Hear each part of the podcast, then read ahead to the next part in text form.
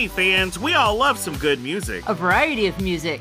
What if we could bring Chris Will Studios to you 24 7? That's a long work schedule. Maybe, but you know, we just might have it. The best variety of music from multiple decades live on your phone 24 7 with our Gay Orlando live online radio station. Better known as Go Live.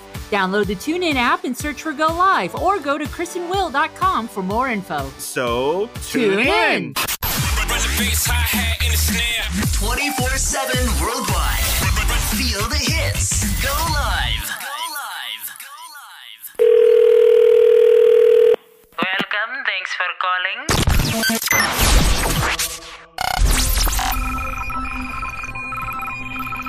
Just don't hang up on me. Ladies and gentlemen, here it is. The most listened to radio show on the planet. Even the other stations are tuned in too. Hello, world. Hi. It's another great episode of What About Our Life with Chris and Will. Do you want to hear a joke about paper? Yeah, sure. Ah, never mind. It's terrible. Season 4, yes. With special guest, Larry Strauss. Welcome, welcome, welcome, welcome to another great episode of What About Our Life with Chris and Will. Yes. Thank you guys for coming back once more. How are you?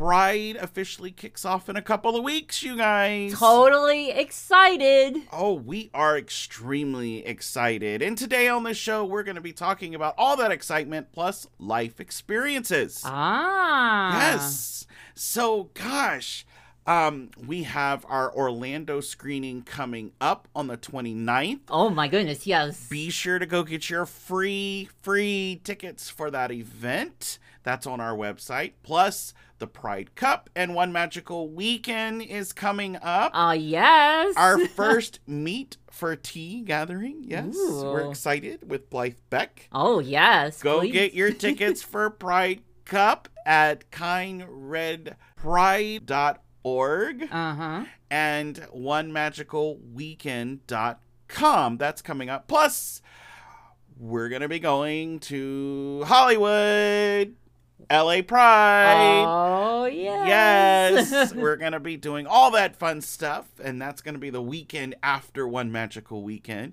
And then after that, we're going to be up at the East Hamptons doing a screening. And then the weekend after that, we're going to be in New York for another great Pride extravaganza. Ooh. And then, gosh, we have stuff going on every weekend and even throughout the week from now until November. yeah. We got a lot going on. And then, even after that, we take a tiny little break and then we got a 14 day excursion. Nice. Yes. Yes. So we are excited. You know, this past week, everybody celebrated Mother's Day. Mm-hmm. We had a little Mother's Day gathering for everybody's mothers except for our own. yeah. Uh, Uh, yeah. his his mother, uh, well, y- yeah, let's yeah, just yeah, leave just- that one just- alone. Yes. Uh, my mother, of course, is out of state, so yeah, that didn't work. Um, but uh, yeah, it was really nice. We cooked, we played cards, we Yeah. lost at cards, and uh, we had a good old little time. So, how was everybody's Mother's Day? And if you didn't celebrate Mother's Day, did you have fun on Mother's Day? Either way, Yeah. great weekend, I guess. Yeah, exactly. We've heard a lot of great stories from different people about what they did for Mother's Day and surprises that they got for Mother's Day. yes, yes. Yes. Yeah. Uh-huh. And we're very excited about that, hearing all that. And um, yeah, so what, It's really good when you're actually really surprised, you know? yes, Because then it's like it's not like you're you think there's a surprise. No, like you're actually really surprised. It's a, an amazing feeling. yeah, I mean, the element of surprise. Now, I'm not big on surprises because usually people can uh can't usually they don't really work out very well i'm not big on surprise birthdays only because willie of course have tried to do surprise birthdays so forever many times. and people never showed up Yeah. Oh my I gosh, mean- it's just heartbreaking. And you know what? That's been the sad thing of my life. Ever since, unfortunately, ever since I was a kid, I always had to celebrate my birthday with Father's Day, which was not necessarily a great grand thing, Um, you know, my father and I didn't get along, so there was the reasons on there. And two, it's just I had a lot of friends, but they were always no shows, so I guess they weren't really friends. And then even now as an adult, when you try to do birthday parties like that or birthday gatherings, only a few show up, and the ones that do, of course, we love that. Yeah. And you know, but when we try to do a bigger gathering, that just doesn't happen. Yeah. So, especially when it's friends. So, you know, I'm sure if I did something with the general public, it'd be different. But, um, yeah. Yeah. But, uh, you know, who knows? Maybe one day, maybe one day I'll get this glamorous lifestyle famous birthday, I guess. I don't know. Only one could wish, right? Mm-hmm. Yeah.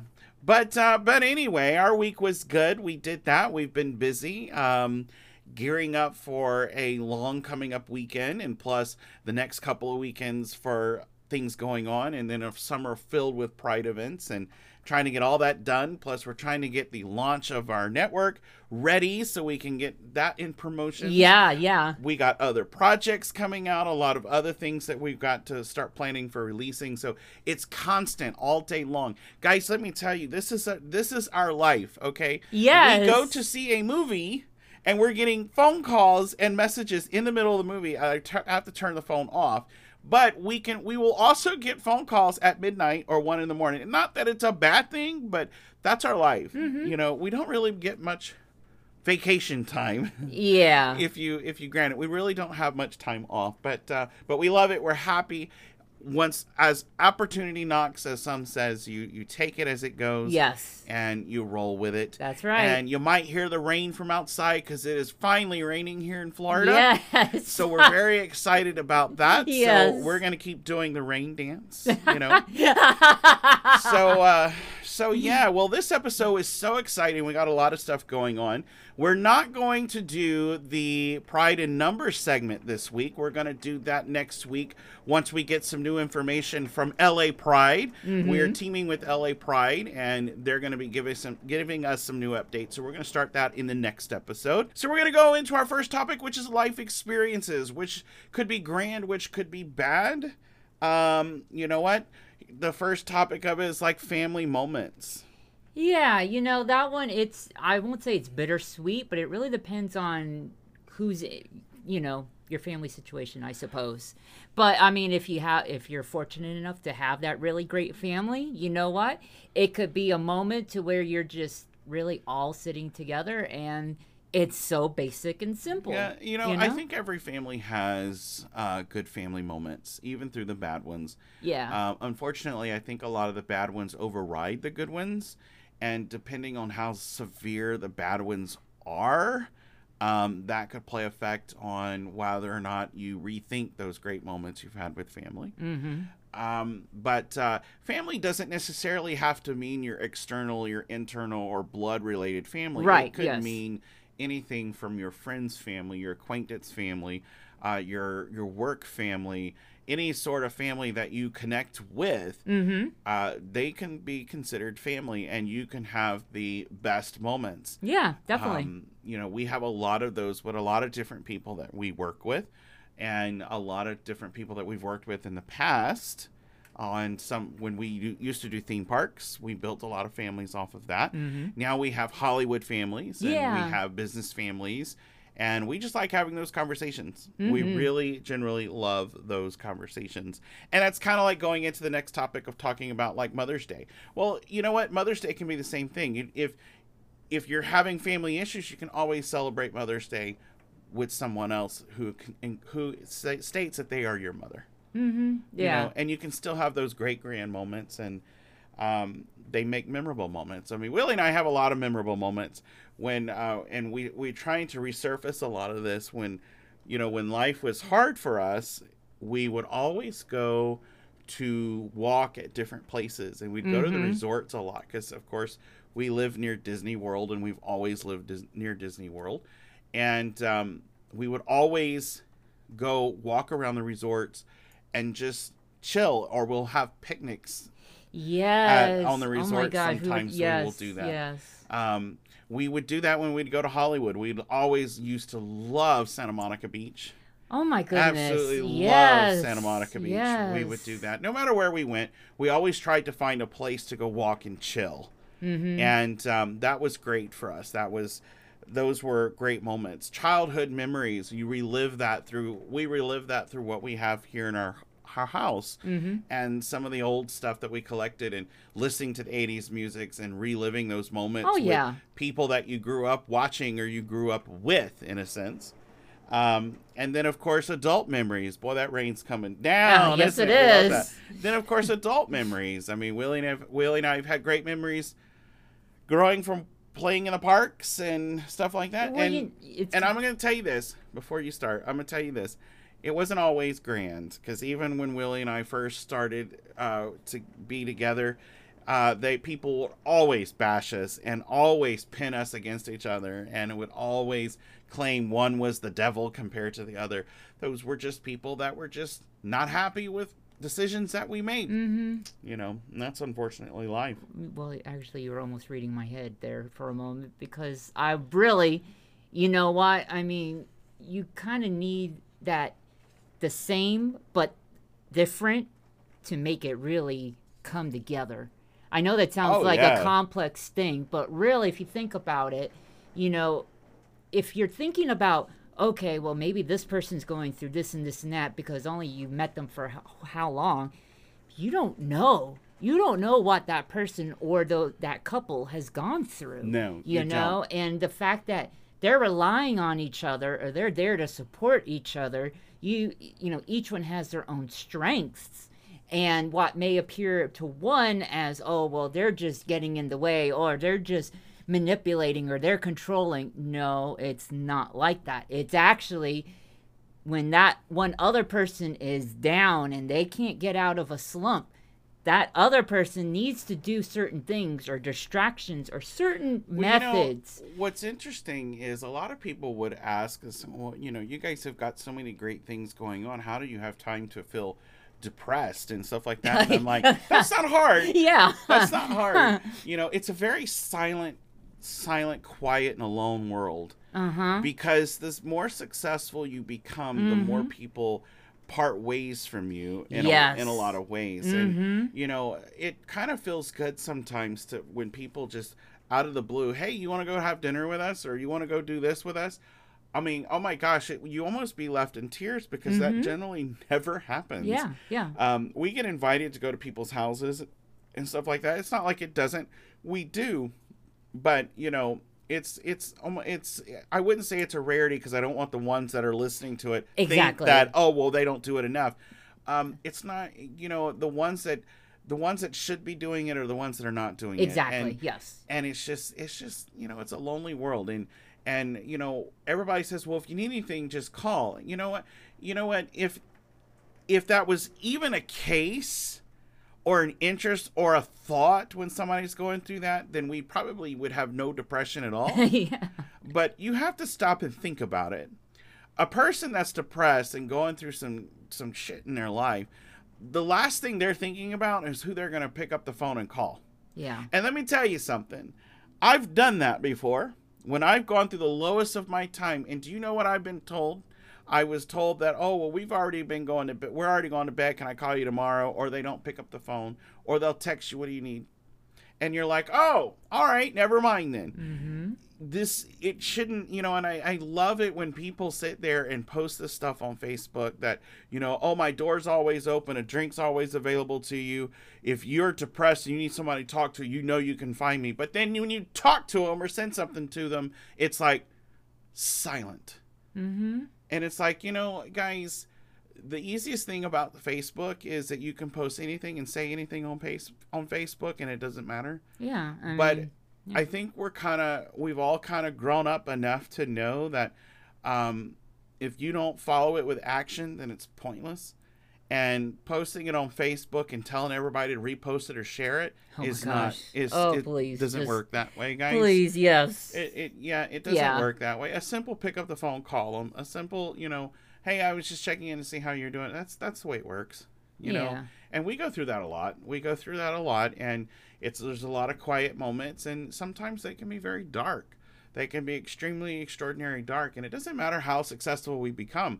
You know what? Darkness doesn't see success. Mm-hmm. Darkness is going to be there one way or another. And the thing that you have to f- fix yourself to do is to put light in that darkness. And, Yes. you know, and darkness doesn't see physical things and, and, it doesn't see material stuff. It doesn't see that. It doesn't understand Facebook. It doesn't care about what you post on Facebook. Yeah. It doesn't, you know. Did you almost say fake book? Because Yeah, I was is fake book. oh my gosh. Think of it this way. Darkness is deep inside your soul. Yeah. So if you're if the phone is not directly at that person's ear, then the soul ain't gonna hear it. Uh huh. So you're not gonna get them out of it until the soul hears what love is all about. Yes. Period. Yes. But anyway, let's go on to child memories because you know we're gonna be in a little bit of a time. But um, the best thing I love about child memories are teachers. yeah.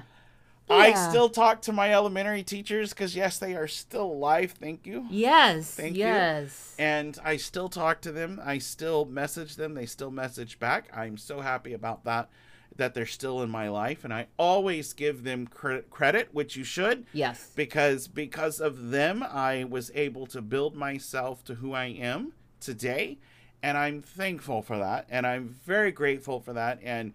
I think as much as I did not like grade school, as much as I really hated grade school, I think because of how they managed to get me through it is important Mm-hmm. is important. So I think that um, I think it's you know uh, teachers should be given a lot of credentials. Yeah, you know the ones well, because well, with my experiences, there were some that were not as helpful, but the ones that were and that found that way to connect with you and you know say hey hey you know basically somebody who not only is teaching you but says I believe in you. You know. Oh yeah, and they're excited about the things that you, Yes. they feel privileged that you've gone through this, and that you're sharing your life yes, with them. and you know in I, I yeah. think that we the world discredits teachers a lot, especially in this country, and I think they're very important. And I I really think that the teachers should be allowed to teach their way. Uh huh. Unfortunately, there are some bad teachers. Yes, there are. And I think there needs to be a system that sets up to get rid of them.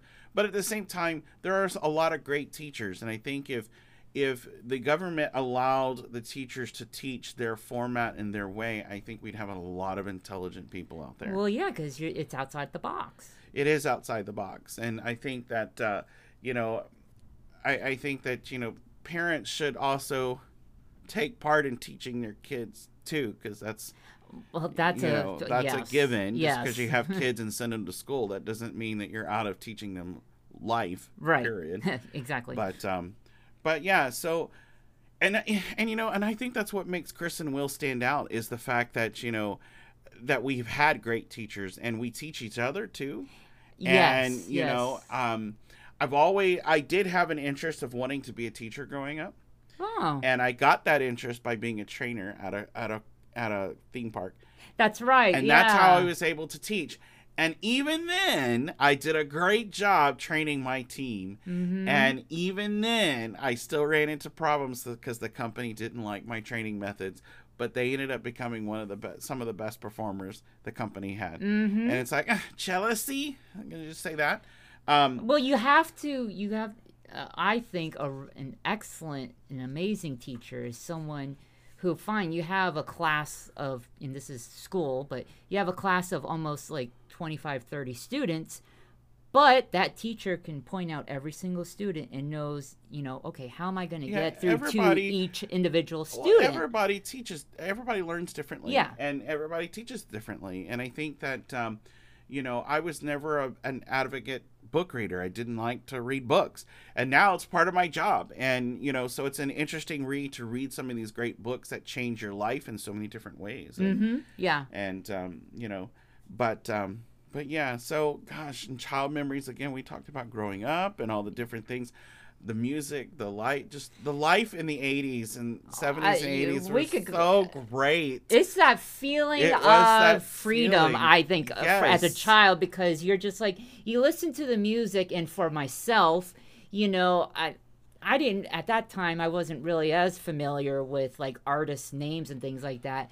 But I noticed that it carries over into different things like movie soundtracks, video game soundtracks, even It though does, even- and it was yeah. before technology advanced. And now that technology's advanced, it's like people have become so lazy and just they just don't have memories anymore because their their ass is glued to the couch or their ass is glued to their phone, and it's just like, gosh, quit already.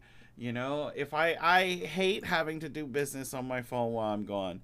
But I don't have a choice. I can't shut it out because if I shut it out, then that means I'm going to be in the office all day, and I don't like to be in the office all day. And I just think that um, you know at Epcot they used to say take responsibility in the technology, and we just went forget that, Mhm. Yep. forget that. Yep. But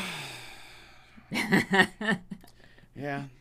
But on that note, let's take a break. We're going to be right back. Today's commentary is brought to you by when you know when we say unconditional love which is non-restricted in a way and then you say conditioned love which is restricted do we think that that applies for family? Yeah.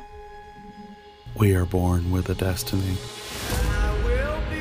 A destiny given by a fate strongly felt but sometimes not seen. So here i am reflecting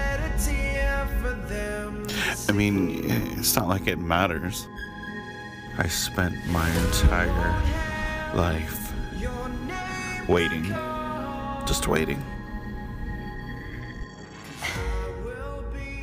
My parents screwed, royally messed my life up. To say that is just wow. I mean, if, if if you got caught being gay, you were on the list to be, get the crap beat out of you, even possibly killed. I mean, that's I had already moved out. End of story. She didn't agree with it. So what happened was she basically outed me in front of the whole entire college.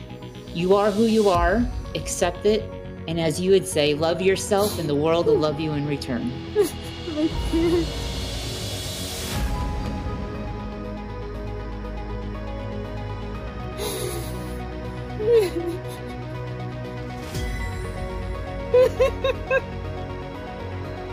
peace be with you, they say.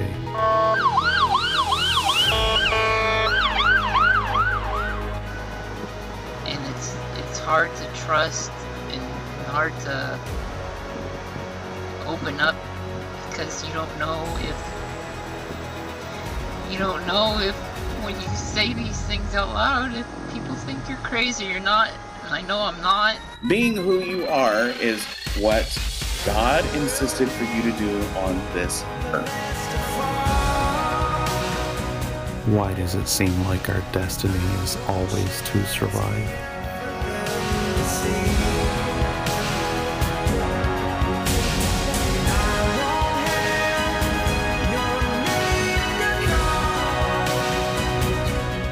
How does one's life become an American story? So it's 19 years, everyone. yay Happy anniversary, Willie. happy anniversary Chris This August, don't miss the Cali, New York Live original film, the documentary of Chris and Will, The Real Prince Charmings, coming to theaters fall of 2022. For more information, go to chrisandwill.com. Chris and Will's new streaming network, Cali, New York Live, coming summer of 2022. chrisandwill.com for details. I miss cooking, and I definitely miss feeding you. I'm Chef Blythe Beck, and I'm going to change all of that. I am offering in-home cooking classes. That's right, we are cooking via Zoom. From coast to coast, north to south, east to west, we are reuniting families, loved ones, kids, couples, you name it, we're cooking about it. Any cuisine, any time of the day, you just let me know. Let's get in our kitchen, let's cook together, and let's love on each other. It's a great way to stay connected while socially distancing. I can't wait to cook with you and your family. Go to theblythebeck.com for details Chris and Will here, introducing you to connect yourself to the talent you didn't know you had. Join us as we highly recommend this fantastic art studio. Drawings, smartphone photography, oil paintings, and more are waiting for you to learn, create, and connect at the Atelier School of Art. They have classes from pre K to adult courses. You can take your courses either in person at their studio in Royal Oak, Michigan, or do what we're doing and take them online via Zoom. For more information or to register for your course today, go to atelierart.studio or you can go to chrisandwill.com for the link. Atelier School of Art is waiting just for you. Contact them today.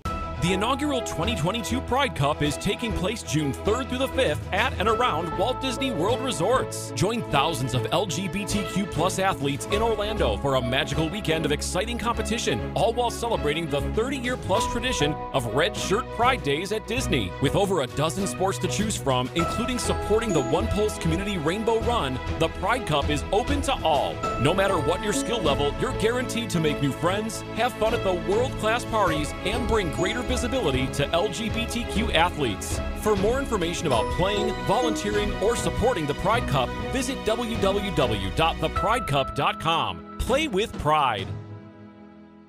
Now, back to the show. Don't forget to check out our website to get all the upcoming events and to be sure to get your tickets. Some of the tickets you have to buy, but some of the tickets are free. So make sure you check that out on our official website. That's right. And, and once again, our official website is chrisandwill.com for this event and others. Tickets are available now. Yes, of course. Well, today on this show, to continue our week of Mother's Day and our life experiences, we have a wonderful guest. Speaking of a teacher, Yes. he is an amazing teacher. He's actually a high school teacher, believe it or yeah, not. yeah. And he is the son of former actress, Sh- the late Charlotte Rae. Yeah. Which a lot of you may know. She played Mrs. Garrett on The Facts of Life. yes. We love Mrs. Garrett. He has a new book out, best-selling book called Light Man. Oh, it is very good. yeah. It is very good. He talks all about uh, life with his mother, uh, life uh, in general, and things that he how he educates his students as well, high school students. Out of all high school students, Mm-hmm. Right, yeah. Today's type of high school students. Exactly. Yes. Um, he's also an opinion columnist for the Guardian Huffington Post. I can't talk. and uh, he has also written some episodes from the 80s version of the Transformers cartoon. oh, yes. Yes. So we are excited to have him on the show. So Larry Strauss is going to be on our show in just a couple minutes. So sit back, relax. Larry Strauss is coming up.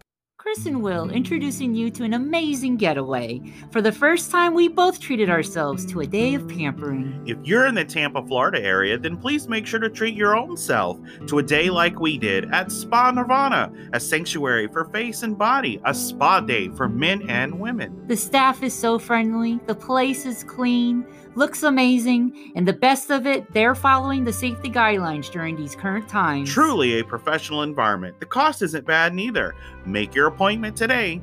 Imagine a day where you can get the most incredible stress free, relaxing massage, body work, facial rejuvenation, and microdermabrasion. They have so much more to offer, including their signature facial services, including an aluminum oxide free crystal microdermabrasion facial, the lifting facial for mature skin, and the most comprehensive, purifying, deep cleansing facial. Plus, you just can't beat the environment of soothing music. Healthy snacks and drinks, and you just have to see it for yourself. Guys, it's totally worth it.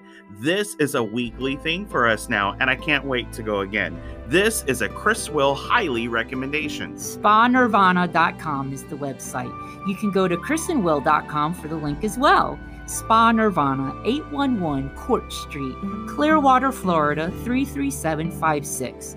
Call 727 447 7546 to make your appointment today. Services are by appointment only and they are filling up fast. So treat yourself, your inner self, to a vacation day at Spa Nirvana. Hi, I'm Cami, and I want to tell you about one of the most amazing places in the world Give Kids the World Village. It's a magical place where kids with critical illnesses come from all over the world for one amazing week. They get to visit Central Florida's coolest theme parks, celebrate at nightly parties, and enjoy delicious meals. And it doesn't cost them a thing. To learn more about how this magical place works and how you can help, visit givekidstheworld.org.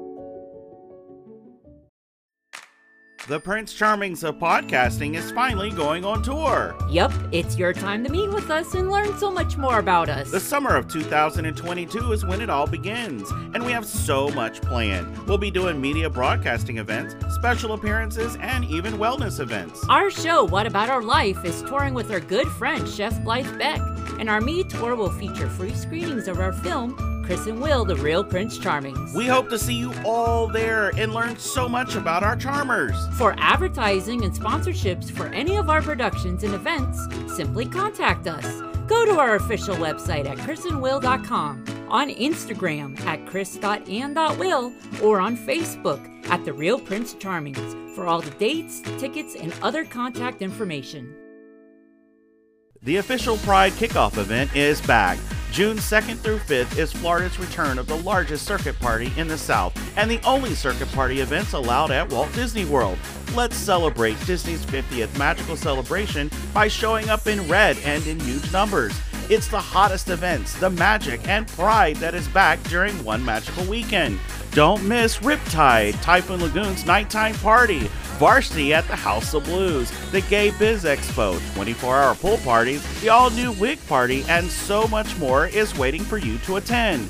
Join Chris and Will all weekend long on June 2nd through 5th in Lake Buena Vista, Florida. Tickets are selling fast, even the host hotel is sold out, so make your plans now. Go to onemagicalweekend.com for tickets and details, or go to chrisandwill.com for the links. We will see you at the return of One Magical Weekend.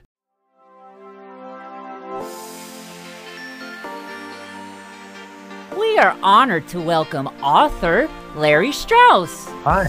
Good. How are you? Oh, we're doing great. We're so glad that you're here with us tonight. Yeah, Yeah. yeah. Happy to be with you. Yes, I wanted to I wanted to ask, well, how was your day at school? It was interesting. it was very interesting. Uh, I, uh, I I'm really so happy to be back teaching in person. Um, oh, I and, bet. You know, the kids are happy to be back. It's just it's been great. Um, but we just we had an interesting. We have every every uh, year we have the the the sheriff's department. Somebody comes out and talks to our kids. You know, sort of warns them about the dangers in the neighborhood and what's going on. So that's always that's always very weird and disconcerting. that happens. I bet, I bet, I bet. And you teach, uh, pardon me if I'm getting this wrong, you teach English in high school, right? Yes. Wow. How long Yep. have you been doing that, if you don't mind me asking? No, um, I've been teaching English at the same school for 30 years. Wow. Wow, that is amazing. Really, like big kudos like Yes. that's a, Thank that's you. that's incredible. Really. I mean, it's it's quite an adventure. I, I actually one day I'd, I'd like to like to tr- publish a book on it, just because the my own experience has been um, particularly interesting. Because the school, it's almost like I've been at three different schools. The school's changed so much over the years Yeah. in uh, in good ways and you know and also in ways that that are a little troubling we used to be a school for at-risk students who were you know uh, at risk of dropping out and criminal Uh-huh. justice and we had some really hardcore kids and schools changed a lot now we're like a college prep school which is great i mean the kids we teach now are just you know so much more fun to teach but Right. they're not more fun. It's just you know, you really you really feel there's less of a failure rate. Let me put it this way with us. Yeah. I mean, you know, you feel like a great teacher because the kids are, you know, a lot of them are just uh, you know really good students. But you know, at the same time, like who's teaching the other kids who Yeah. used to teach? You know, it's not like it's not like they don't exist anymore.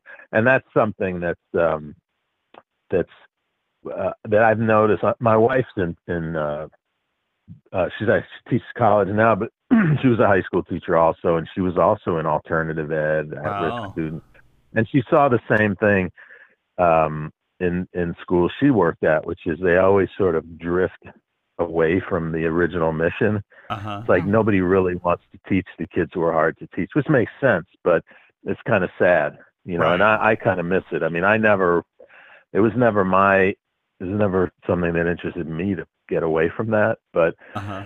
you know, but it but but it's what happens, and you know, for me, I I I still you know I I'm still in touch with students from back in the early days, so you know I'm always reminded of just what can happen if Yeah. you know how much how much it can mean to somebody you know who's now you know a, who's now a college educated professional who was at risk and who was not easy to teach and not easy to deal with but you know but it was worth the effort Right. and uh, so i'm reminded of that all the time Well, that's good. That's good. You actually should write a book Mm-hmm. uh, about that experience because you don't hear much about it. And you guys and teachers have such a great story to tell, an inspirational story at that.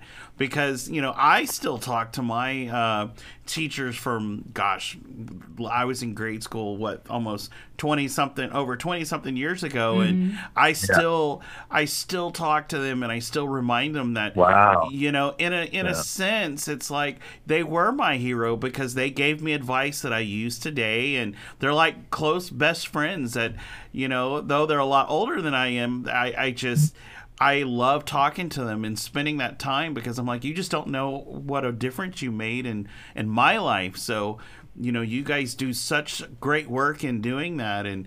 So I, I, I, I put a book in your future. I demand it. I demand it all right thanks at least i have one reader Yeah, exactly. Well, you got two readers actually. Um, oh okay that's and even better and I um just a second what Chris was saying real quickly. Um, same thing with like I have a teacher that I had when I was in um, high school.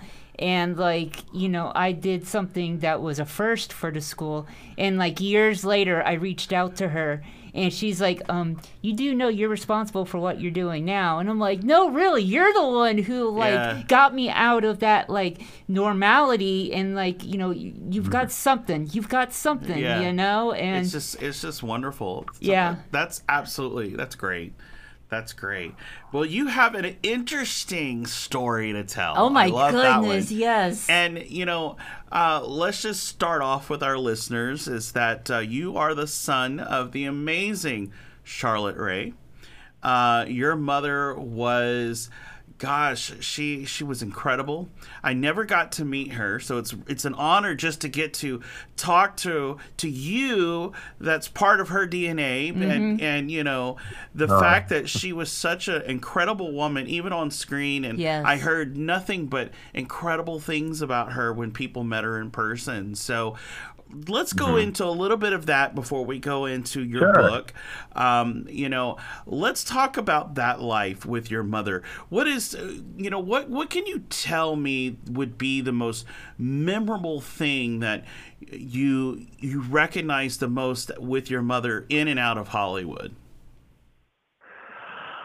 Well, for me, of course, you know, she's she's a very different person. you know, as she was with her friends too, Right. than she was to people who saw her on on, uh, on television. But I, I will say that there were times when the two, you know, the two people were kind of one and the same. I mean, she was an she was she was a very she took she took her art very seriously. She worked very hard as an actress Uh huh. and um and you know and always wanted to separate herself from the person but at the same time you know the actress from the person but at the same time there were a lot of moments where you know you'd see you know comic charlotte rae in the you know in the family or in the home or you know where she Uh-huh. you know she had expressions where i'd suddenly i look at her and i'm like are you selling something like is this a commercial you know because you know, she would just go into. There's a picture. I have a picture. She she had it on her wall for, um, for years. Um, we went to um, what was it was like a, a we went on we went on a trip. My girlfriend and and and her and I, my mother and I, we were going to go river rafting um, up in uh, near Bakersfield, California. My mother really wanted to do it. She's always like, "Oh, I got to do," you know, wanting to do these adventurous things. But then she got scared when somebody described her like like this is serious business and you could fall out and you know like it was Ah, it wasn't like a touristy thing to do. Like it was this was a serious physically demanding Yeah. thing and you know and she just got scared and and she you know she had a pacemaker and she had uh by i think by then yeah by then she had a pacemaker and you know it, it- she was she was concerned and she said oh you go anyway. And, and we said no no we're not going to do that. So we'll Right. just we'll just drive around and look around and stuff. And so we were trying to make something out of this you know failed trip. And we ended up somehow or other i don't even know how we ended up where we but we ended up in a field. I guess we just went for a walk. And we came upon what looked like an abandoned truck like a big like a trailer tractor Uh-huh. trailer. And we sat my mother and i both sat each sat in a in the, one of the tires of Huh. and we were somehow or other we were holding these dirty old can motor oil cans that were strewn around there. and we're sitting in the tires. It's a great picture, and my, my I guess my girlfriend must have taken it. And um and I'm being silly, you know, I'm like trying to be funny. I'm pretending that I'm sipping it. Uh-huh. But my mother's just my mother's just sitting there in the sitting in the wheel of a tire and she's holding the can up and looking at the camera and it just looks like she's selling motor oil on a commercial i mean it looks like it looks like madison Ave, someone in, on madison avenue just decided this is our new campaign we're going to Oh have charlotte my rae gosh. with our motor oil in the so, so you know sometimes you couldn't always separate it. And um you know and there were times also when i mean our our family life was complicated. And Uh-huh. uh you know most of all because of my my brother's challenges. And he was he was severely developmentally disabled. He had uh a mental illness. He was yeah he had a very challenging life and that you know in our family did as a result. And so there were times when the two worlds collided after she became famous. And um i was just this morning i was describing to somebody we used to when he was when he was um i guess he was in his 30s 40 well yeah 30s late 30s i was in my early 30s and we used to but for years we went up he was in a developmental center about an hour from where we lived in la and one of us or two of us would go up and take him out to dinner. Uh sometimes we'd have him to one of our houses.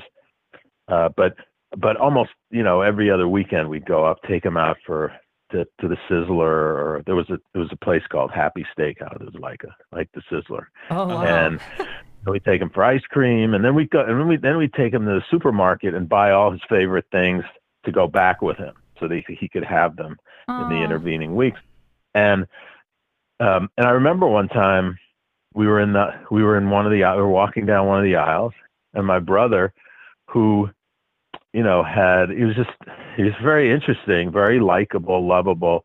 But you know, but he looked by then he looked very strange. He was he was he was on a lot of meds. He was overweight, and you could tell like this was not a regular person. He looked. I mean, to some, if you didn't know him, he could look scary.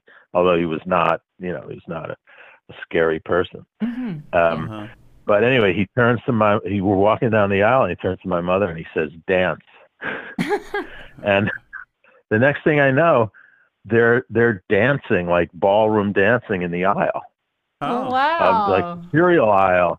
She's just like, cause she, you know, she's like, if if he wants to dance, you know, because he part of his, you know, he was autistic, and so very often he was unrel, you know, he was detached from everyone. And He was Uh-huh. sort of in off in his own world, and so any of for any of us, whenever he wanted to connect, we always, you know, we would do whatever you know he wanted to do, dance. Let's dance. So they're dancing in the aisle. There, you you know, and anyone who happened by w- would probably thought they were hallucinating, you know, because there's Charlotte Rae, Mrs. Garrett. She's dancing with this crazy looking man in the aisle of a supermarket in Oxnard, California. wow. You know, and but she was she she was completely unself-conscious about it. I mean, she she knew she was aware that she was recognizable and she was aware that, you know, people would see her, but it just didn't matter to her. And you, You know, know, what? I she, uh, love that you say that. I really do because to me that is not only unconditional love, but that right there speaks more than volumes because I mean that's it's it's kind of like I I don't know how to describe it. I mean, she she basically she like from what you're describing to me like she kept it all together but knowing what's going on. Yeah, it, it's kind of like her being Mm-hmm. the. Uh, it, it's kind of like almost her character in Facts of Life was almost the same as her character at being at home. Yeah. in a sense, because you could see her doing that caring nature in the in the show as well. hmm Yeah, absolutely, absolutely. I mean, she would be the first to say that Edna Garrett was a kind of an idealized version of her. that you know, again, we're all much more complicated. She was, you know, she wasn't perfect. She Uh-huh. had moments where that she regretted that, you know, where she didn't didn't didn't always uh you know um react the way she she would have liked to and Right. you know where she her emotions get the best of her i mean she's like anybody else and she was always very i mean she hated the she hated thinking that anyone would look at her character and her and think themselves somehow not measuring up because they're not like her like mrs garrett Right. i think she was the first to say i'm not perfect i'm not that woman i have Uh-huh. flaws you know I, I don't want anyone to feel bad about themselves by comparison Wow. Um, Wow. and she and she often wanted you know she tried to get she tried to get the writers and the producers of the show to make her less perfect you know and and she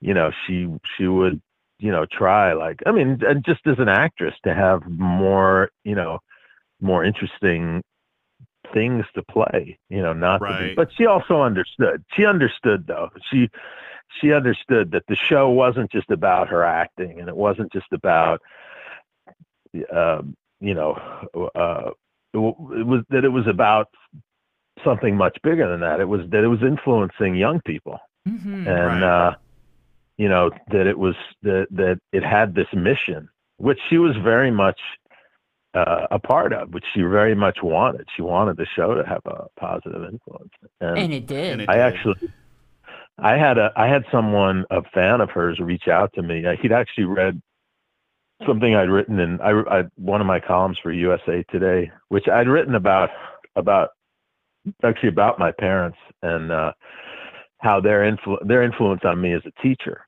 uh, because they'd never given up on my brother yes. even though they they'd even been told by doctors early on to give up on him, to just abandon him to an institution, and that they refused to do it, and that uh, that you know that had inspired me that I'd never given up on a student in 30 years, no matter Wow. what they were, you know, no matter how recalcitrant they were, how many classes they were failing, how much they seemed they seemed not to have any chance of you know getting through high school or you know or getting out of the the, the getting out of um uh being in a gang and you know that I just never I've never refused to give up and I've always pushed other people in the school to like like it's our job not to give up Right. you know Right. they they Wow. may give up on themselves we may not see any any you may not see any reason to think that they're going to change but the, sometimes their best hope for changing is that you didn't give up on them Right. that Right. somebody Mhm. else believes them. Yes. so anyway i i um um so i'd written this column and and one of her uh, um a fan reached out to me he told me that the episode of the show which i don't even i don't even know if i if i saw it i didn't used to watch the show i mean you know who watches a show with their mother on it not very interesting when you know, but. Fact, You're like, I I see you at home, and then I see you. Yeah, yeah. I have to I have to tell you, I've you know, I've seen parts of episodes in recent years and I, I've watched them and thought like, wow, they really you know, they really were good. Like not just my mother, but um, Uh-huh. you know, all her co-stars. Like, you know, they really were funny. Like they they they nailed it. They got they had those characters down, and you know, they their comic timing was really good. But anyway, he had he had seen this episode. Um, it was about a uh, I guess the you know I forget which I don't even know which of the girls were going to her prom, but Mhm. it was about drinking at proms and Okay. Okay. not you know and and not getting in the car after the prom when someone's been Yes, I've yes, seen that episode. yes. yes. And- yeah and this this guy who wrote to me said he he had seen that episode and at his uh, at his prom he was invited to get in a car with some people and he didn't because he'd seen it and they had Wow. a terrible crash and you know like Wow. he's alive today because of that episode so um yeah so that i mean that yeah i mean i'm sorry my mother wasn't alive to you know to hear that story it would have meant a lot to her that yeah. uh huh. you know despite the fact that she wasn't she wasn't always she didn't always feel fulfilled as an actress on the show she always felt like she could do so much more as an actress Uh-huh. um, she was it was very fulfilling for her, you know, in many other ways. Of course, it opened up, you know, many opportunities to her for her to, to act after the show, um, you know, and it, it was great. She was always very grateful for that success, but she also, you know, as an actress, she, you know, she was always wanting to do more. But I think it would have meant a lot to her to know that, you know, there was some, there's something she would have been the first to say that's more important than acting. right. You know, Mhm. uh, and and you know his you, life.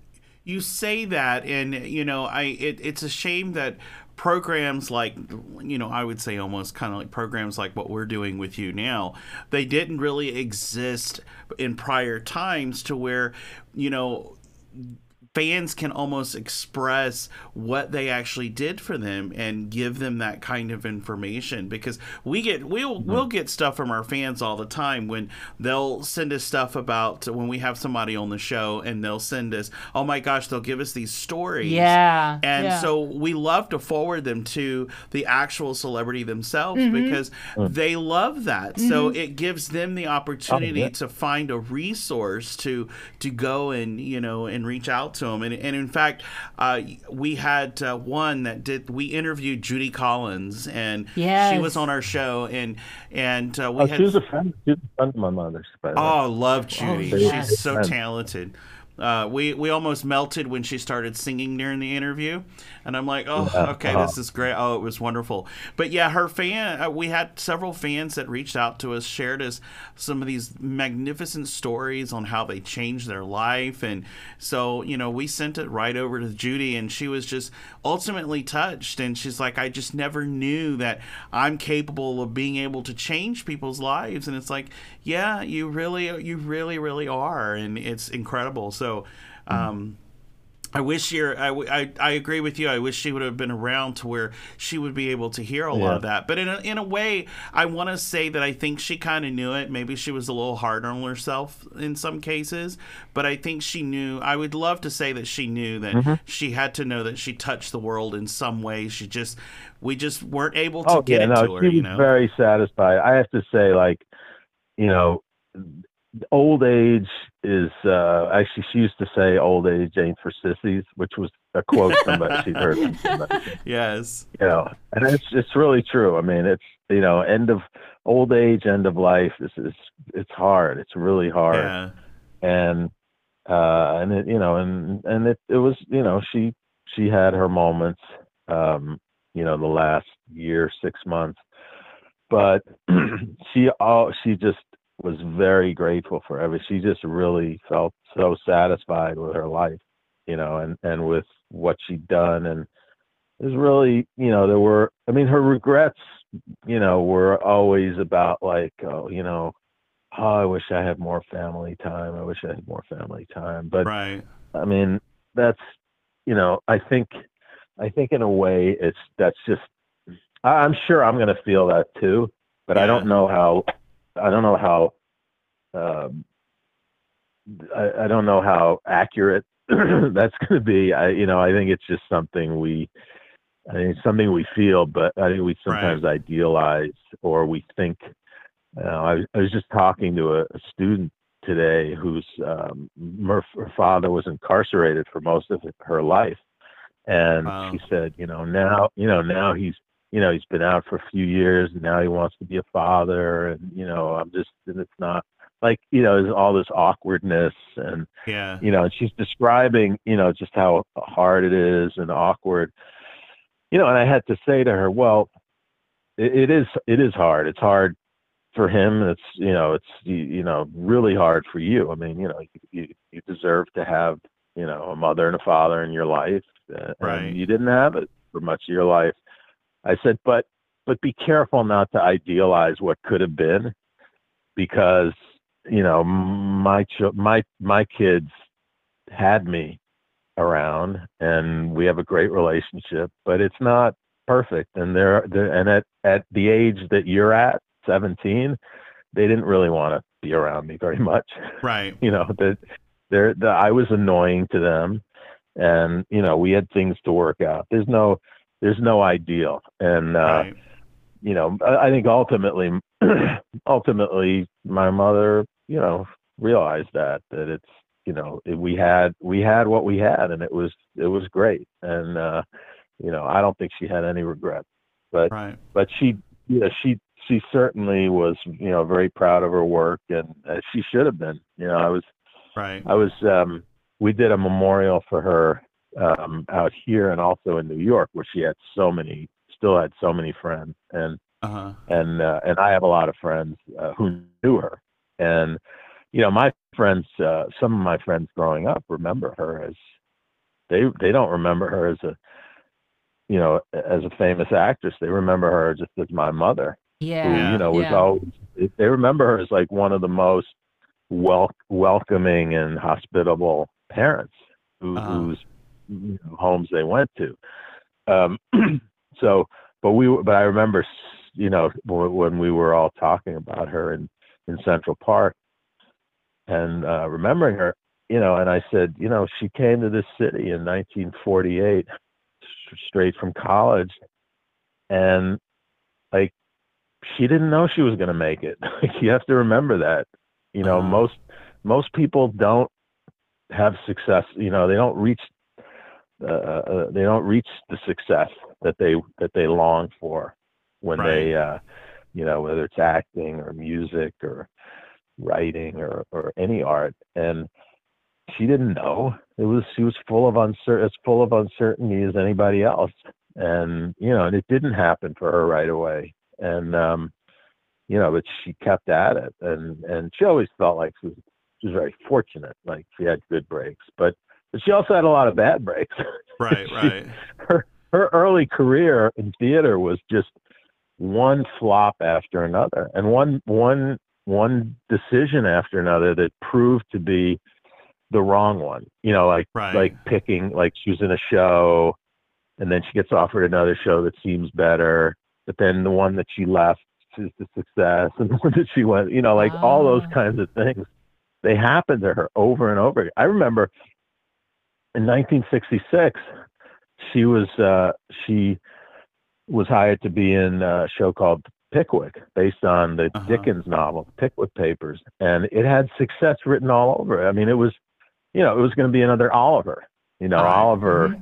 was was this you know huge hit, and this was going to be, you know, the next big Dickens inspired hit, and um, and I remember the whole summer we were. My father was actually in the. um he was a musician composer. He was in the orchestra pit in the in the, when they were touring. He ended up writing one of the songs because they needed something added to the show while they were trying it out. We were all over the country. We were all over the Midwest. And, you know this, you know, getting this ready for Broadway. And it got to Broadway, and the newspapers went on strike, and the show closed within weeks Oh, Wow. Just- wow. over like all that work over like oh you know over and over again these sorts of things happen and and um you know but but you know she understood she never gave up she loved what she did and um you know i think ultimately she had no regrets. She's glad it all went the way it did. Wow, that's awesome. That is Yeah. really, I, I love that. I love that. So tell me, let's go into your story a little bit. So tell me, how did you separate yourself a little bit from Hollywood and then decide to uh, do what you're doing now, which is amazing, by the way. Again, we haven't been telling you that, but Yes. uh, you know. So so tell me how. Well, come to my classroom and see how amazing. Ah! hey, you can no, be. I, I, I, I do okay. Yeah, yeah. I think the kids are amazing. I, I, you know what? I think you do more than okay, and I, Mm-hmm. I, you know, you might be tough as nails, but at the end of the day, it, it takes that sometimes to get through, even Yeah. like people ourselves. you know.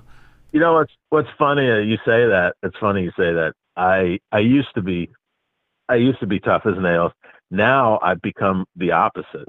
I'm Oh. like, um, I just I I'm like a I'm like a pushover. But I think because because I'm experienced and confident and know what I'm doing, um, the kids don't push me around, even though uh, even though I've become an I've become a nice teacher, um, but uh, there's you know there's just uh, uh, I, I don't know I can't I can't I have to figure it out because I'm trying to help you know other teachers assume you know the same position, the Right, same right. uh, Yeah, the yeah. same. It's much more fun. It's just like yeah, it's just like a love fest in my classroom.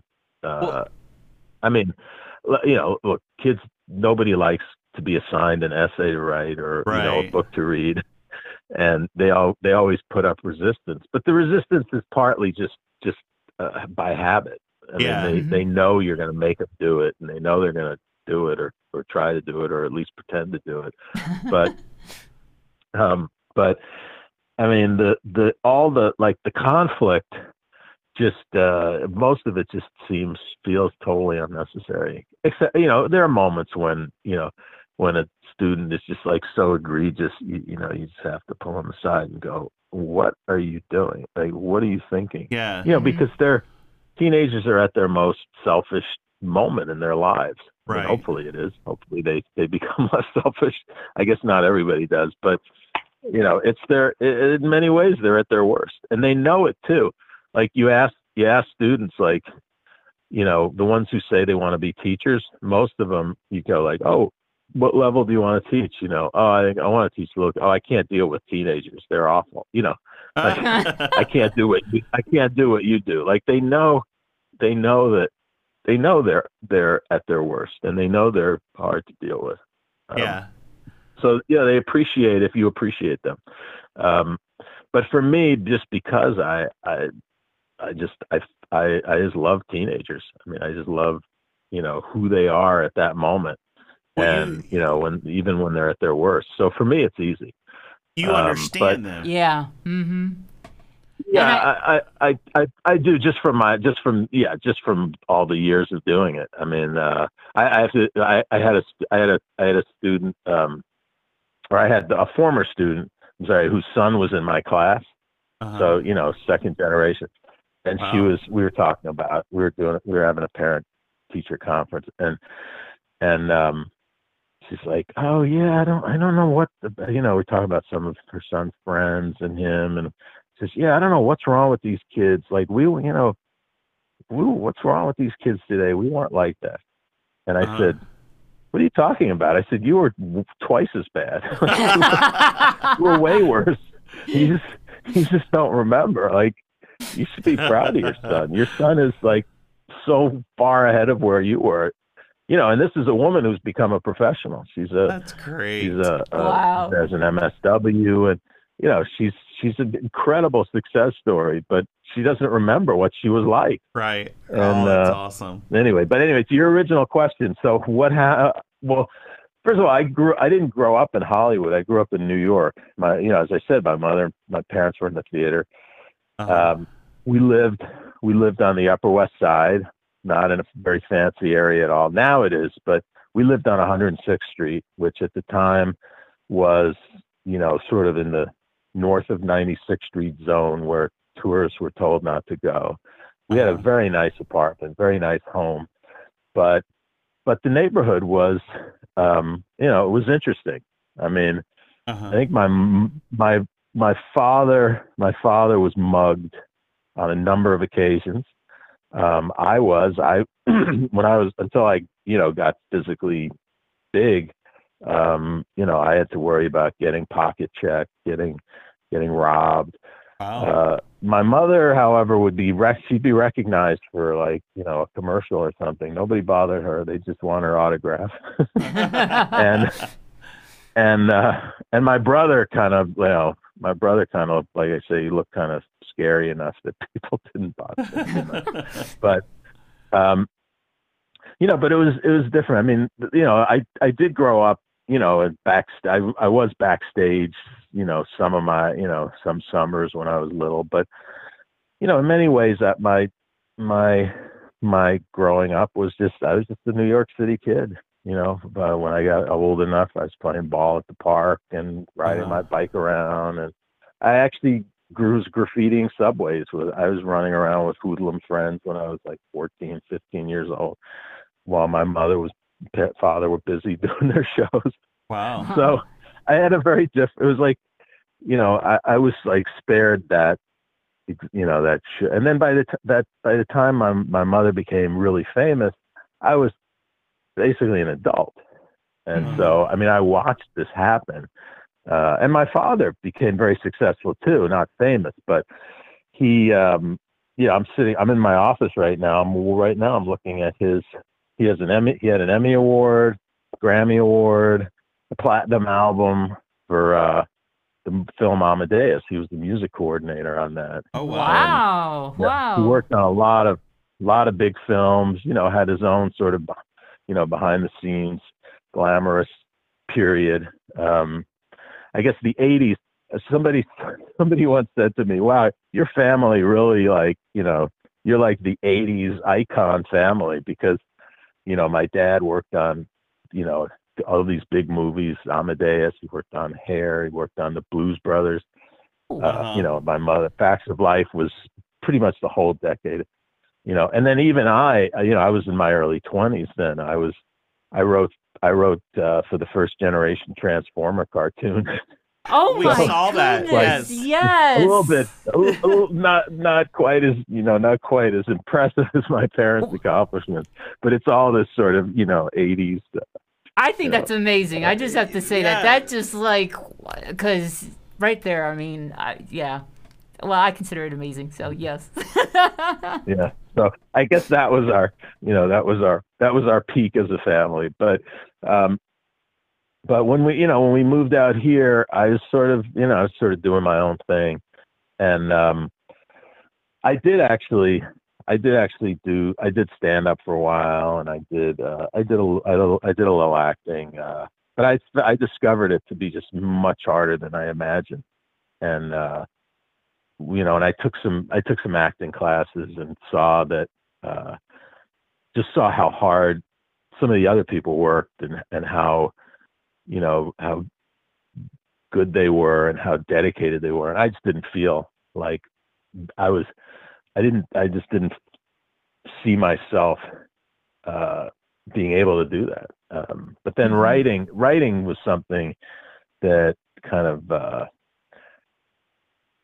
that I found I had a little more passion for okay. and yeah. also also for whatever reason it's so funny i say like i was so self-aware that i was not i didn't i didn't have the you know the dedication and endurance to do the work that would have been necessary to become a really good actor but um but i was completely delusional about being a writer at the same time like if Oh. I if I had any idea how far I had to go to become, you know, a, a good writer, I probably would have given up. But I was delusional. I thought I was better than I was for a long time, Oh. and wow. then and then I managed to get good, and then then I managed. By then, I was good enough to, you know, feel like I could, you know, I could keep working at it. wow. That's interesting. So when people but- say yeah. like, you know, what's the secret to become? I, you have to be delusional enough when you're when you're terrible. Otherwise, it's you know, then then you know, until you get good enough to uh, to be real about what you need to do. But you know, it's interesting you bring that part up too because like I feel like what you're doing now and then like your interest in writing, they're sort of like into a blend of one thing. Because I see that obviously as being an educator you have a passion for helping students you know no matter what they're uh, what they're going through or situation or whatever. And with writing like you had that passion for you wanted to do it. You just didn't know on what level but you still wanted to do it and I see that as a blend because you it it's I guess it kind of all ties back to your mom and how she never gave up. No matter what it was, she never gave up. Yeah, yeah, absolutely. Uh, I mean, I definitely owe that to her and uh, and to my dad. You know, they were um, they worked hard and they never gave up. That's right. And uh, and I, you know, hopefully that's the legacy I'm leaving my own kids. You know, And I think Um, you are. I guess you could say workaholic too, but Yeah. on the bright side, you know, never give up. You know, Right. on your dream. Yeah. Um, Absolutely. you know when i've been at my lowest point as a writer you know i i have said to myself over and over again the greatest accomplishment is not giving up even Yeah. if you never get to the goal you you know not giving up is the greatest accomplishment Yeah, and you know, and I appreciate you saying that Yes. because you know we have been both of us have been at this for quite a few years and well we've been at it since 2000 and we actually didn't get offered this show until 2019 and as our publicist puts it you know this is your claim to fame um, you know because you finally you you guys finally made a mark and now we're doing all these different projects and mm-hmm. everything we wanted we had hoped we would have Yeah. gotten mm-hmm. maybe in 2001 or 2005 and mm-hmm. you know Yeah. And and we we look back at our own story at the Uh-huh. fact that you know the the times we we had to live on the streets in Hollywood. Yep. we had to sleep in our car in Hollywood. We had to we, we had no money for food and all that stuff. And while while you know while my parents are sitting there going come back home you have a place to stay you have food on the table. It's like but you just don't get it. If i come back home i failed because they lived in louisiana. So i go mm-hmm. just for my insight i have to go through this because i want this so bad that i'm going to manage my way mm-hmm. through it. And we did. And so when we slept on the street and in the car it was really generally temporary. And Yeah. and then something mm-hmm. happened and we managed to get enough money to get in a hotel room Yeah. and and and keep it going Wow. and then you know here we are in 2019 and we had made a lot of connections and just somebody just happens to say hey look we're looking for a new show we've got these great shows that we're going to do we want you guys to host it and we're like oh this, so it, that's how it works you know and so i admire you um, saying Yes, that yes. but uh, i admire you that's a Yeah. great story that's well, uh, thank Oh, you. my Well, God. thank you. I we appreciate that. I mean, it. But I want to go into this book. Yes. I love this book. It is Yes. so Oh, incredible. my goodness. We we actually read it all day today. Um, because we were doing we, we were doing the interview and I'm like, okay, well we have nothing going on. It's raining outside. We can't go nowhere. you know, and we like to read the books of our guests. Yes, Uh, we're probably yes. one of the few hosts that do. So, um, but we do. I love this book. Mm-hmm. It is so uh, personal. It's so real. That's the word I was looking for. Yes. It is so real. And you don't really see many books written like that unless it comes from a person like yourself that that just wants people to get it. And, And- I love yeah. it. And so so I guess go go ahead and tell me what what made you want to write this book. Now you've written several books. I've I've read that. What made you Oh, want yeah. to write this book? This book in Well, particular. you know i it's funny when i talk about the process for my novels it's all the the chronology of it is is often you know uh, out of order because my first published novel i wrote uh, I wrote in just a matter of months and ended up being optioned for a movie. Uh, it was a whole big thing. And then, but I didn't, it, it sort of all just happened in the course of a few years. My, my last book, uh, my last novel, Now's the Time, was something that I'd written before that, but but then had to come back to and, and rewrite it and and, and re, reimagine it.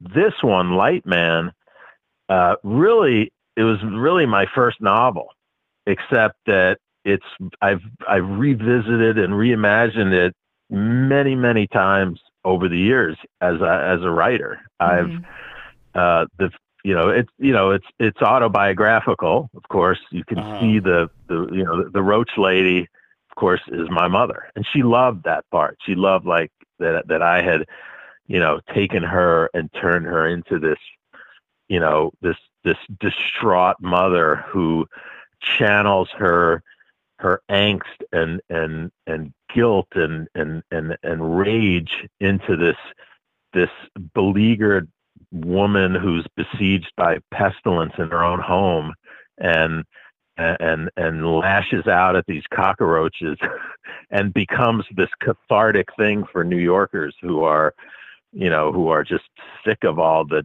dirt and and all the menace and misery of their city in the 1970s and so you know that part of course is autobiographical. Of course the the um the boy davy the the Mhm. troubled boy as as uh, al sees him you know that of course is my brother and the younger brother is of course me um but uh the you know but the the story the story originally was just very autobiographical and then it over the years it's turned into something else. It's taken on a life of its own. And of course, now the protagonist is is not me or anybody. He- He's a, he's an invented character. He's a character who's he literally appeared one time in one of the earlier drafts.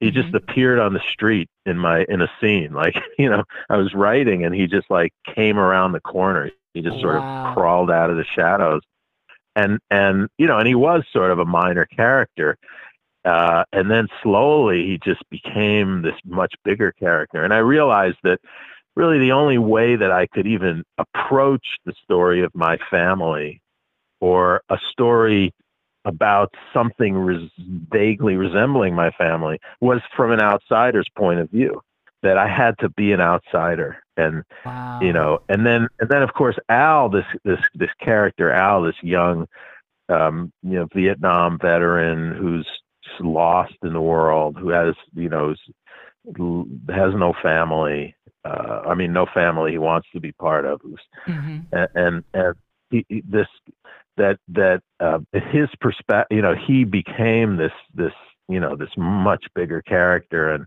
and his perspective i- is what i think makes the book what it is now that he's Uh-huh. his observations about um you know about mike the the angry light man the the the the, the guy who can't get inside the theater who has to run the lights outside the theater because you know the union won't let him Mhm. that won't let him in and and he doesn't want to play the game and of course arlene uh, the actress who becomes this new york city folk hero and you know but but but you know but mike this father who's does who's trying to fix his broken son and Yeah. and he can fix anything else but he can't Mhm. fix this he can't fix his son uh and then you know and then it just and then it took on a whole other dimension that's very much now, even though it's a 1970s story, the whole conspiracy thing, the whole, you know, I don't, I don't understand why my life is the way it is. I don't understand my own powerlessness and my own feeling of alienation in the world.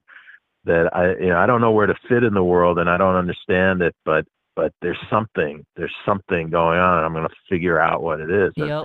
you know the whole the whole conspiracy that sort of drives both of these men almost to destruction Wow. um, and it's not you know and it's not a paranoid conspiracy Mhm. entirely either it's a conspiracy based on which is which is true i mean you know as as as upsetting as it is to hear some of what gets you know what gets talked about now and and what people believe now the misinformation um i mean there's a reason that it resonates. You know we we also we do live in a world where corporations and governments do things that you know that we find out about later and that are very destructive and that that are very um inhumane. And so um you know and that's the world they're living in too the whole vietnam era you know you had the secret bombings and the pentagon papers and then watergate and like you know it's it's so it's natural but uh, i mean as i always tell my students you know you can't you, you, if you believe everything, you're a fool. If you believe if you believe nothing, you're in you're in the same position of ignorance. You, you can't. You have to just you have to just develop your facility to see what's real and what's not, to sort the two out.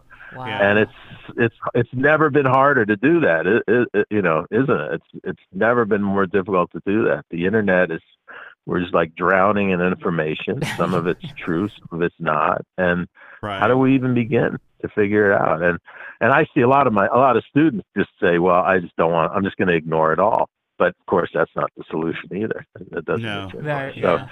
but but anyway, so that that whole that whole contemporary element, and then also just men trying to find their place in the world. Mhm. Um, you know, we- we've been going through that for you know more than a generation, where you know women finally are are you know starting to have you know starting to have some sense of equality and Right. equal opportunity and equal access and you know and just equal respect in the world Yes, Uh-huh. yes. and and you know and men are and and a lot of what a lot of what used to what men used to be entitled to is no long is no longer there it's like you have Right. to earn it I, I think I was I was reading somewhere you know men used um, men used to be able to find a, a wife because women were dependent and they needed somebody and now it's like you got to step up your game Yeah. Mhm. you know you got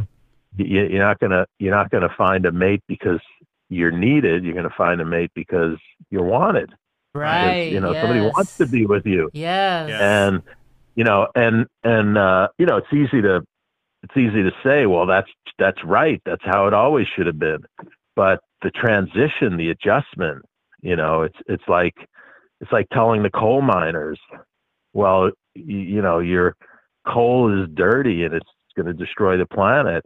Well that may be true but what's the coal miner going to do? He's got to what's he going to do now?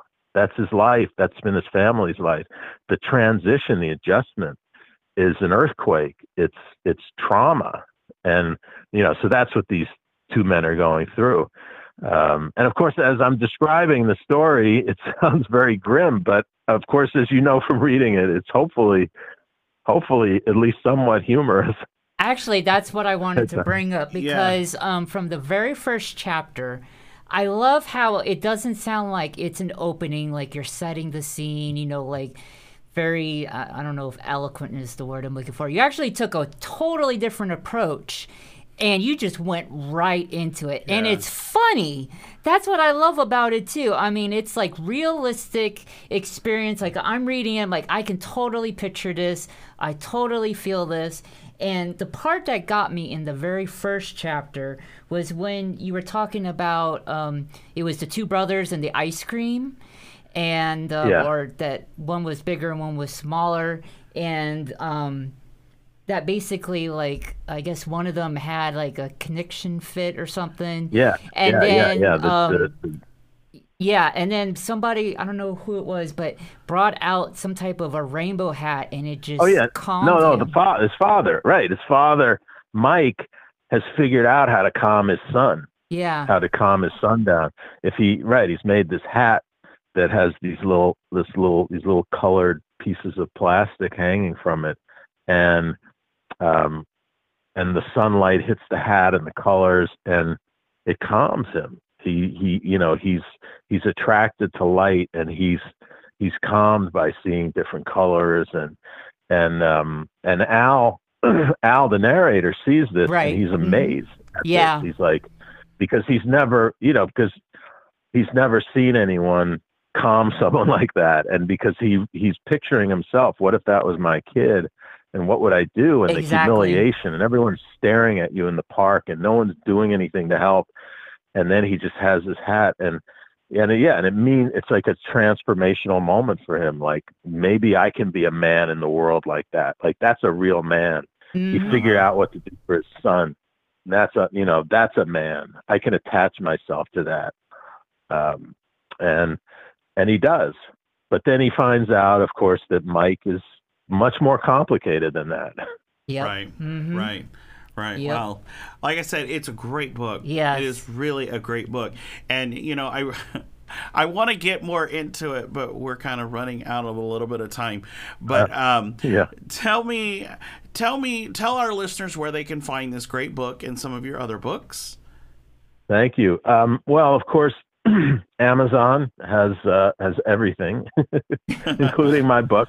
the The ebook is actually already available, and I believe it's available in other other um, places where you can purchase uh, ebooks.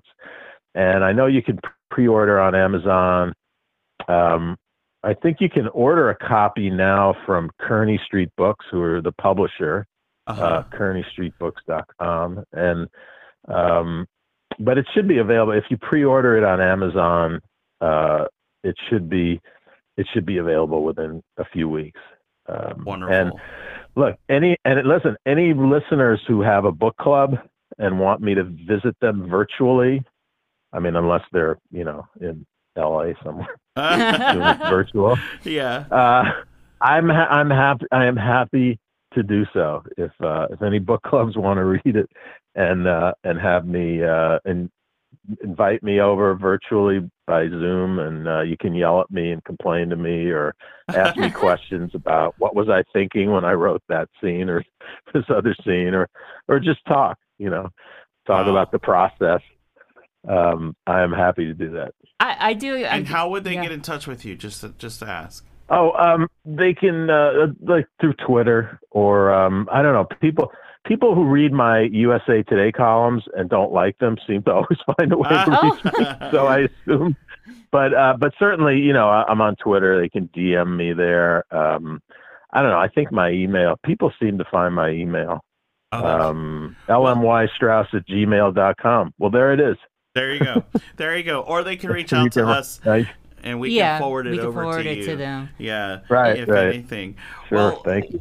Well, Larry, you know, again, this was such an exciting conversation. Yes, yes. It's an exciting book. I, I love it. I absolutely love it. I actually read the book first before I went to one of your columns that was provided to us.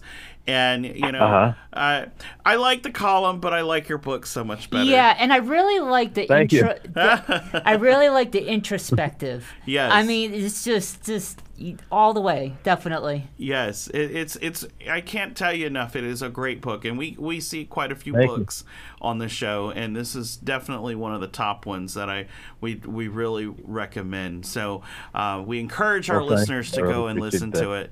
And Larry, thank you again so much for being on our show, and we really appreciate your time, this story, and again, thank you for being just a teacher. I mean, at the end of the day, Yes. you guys deserve a lot of praise. You you you work hard. You've worked hard even during the pandemic, and we can't thank you enough. And and and so we appreciate all of what you do, and of course your amazing family. Uh, for all of the talent and just who they are as well. So thank you for that. Well, thank you. It's been great talking to you. Absolutely. Yes. And you guys take care and uh, good luck with everything. And we look forward to some more books. Thanks. Thanks. All and, right. Uh, good luck with your show and congratulations. Celebrating memories and of course this past week of mother's day. I absolutely love his personality and everything he's doing to inspire today's youth. Absolutely. we want to thank larry for coming on our show and giving us another great episode of what about our life with chris and will. Don't forget to come back every week for another great pride update all through Pride season. And of course, we hope to see you at Pride events. So, yeah, we're looking forward to that. A link to Larry's book is on our website, so please go ahead and check it out. Plus, everything that Tom was talking about today, you can check that out on our website as well. His link is onemagicalweekend.com. That's right. And also, you can go to our website at chrisandwill.com. Follow us on Instagram at chris.and.will and on Facebook at The Real Prince Charming. We do want to thank all of you for joining us, of course, and keeping us going. Remember to take care of yourself, and we thank you. Remember to love yourself, and the world will love you in return. Don't forget to go get your tickets. the screening in the Orlando events coming up, and of course, one magical weekend, the Pride Cup, and of course, LA Pride. Yes. So go get your tickets at our website. But for now, this is the Prince Charmings of podcasting saying, with all of our charm, we must go for now. And until the next episode, we love you guys. Bye. Bye. Today's episode is broadcasted on Spotify, iHeartRadio, Google, Apple, Amazon Music, and other podcast media platforms. Recorded at the Chris Will Studios in Celebration, Florida. This has been a Chris Will production, distributed by the Cali, New York Corporation. Copyright Chris Will Studios 2022. All rights reserved. ChrisandWill.com for brand details and additional episode information.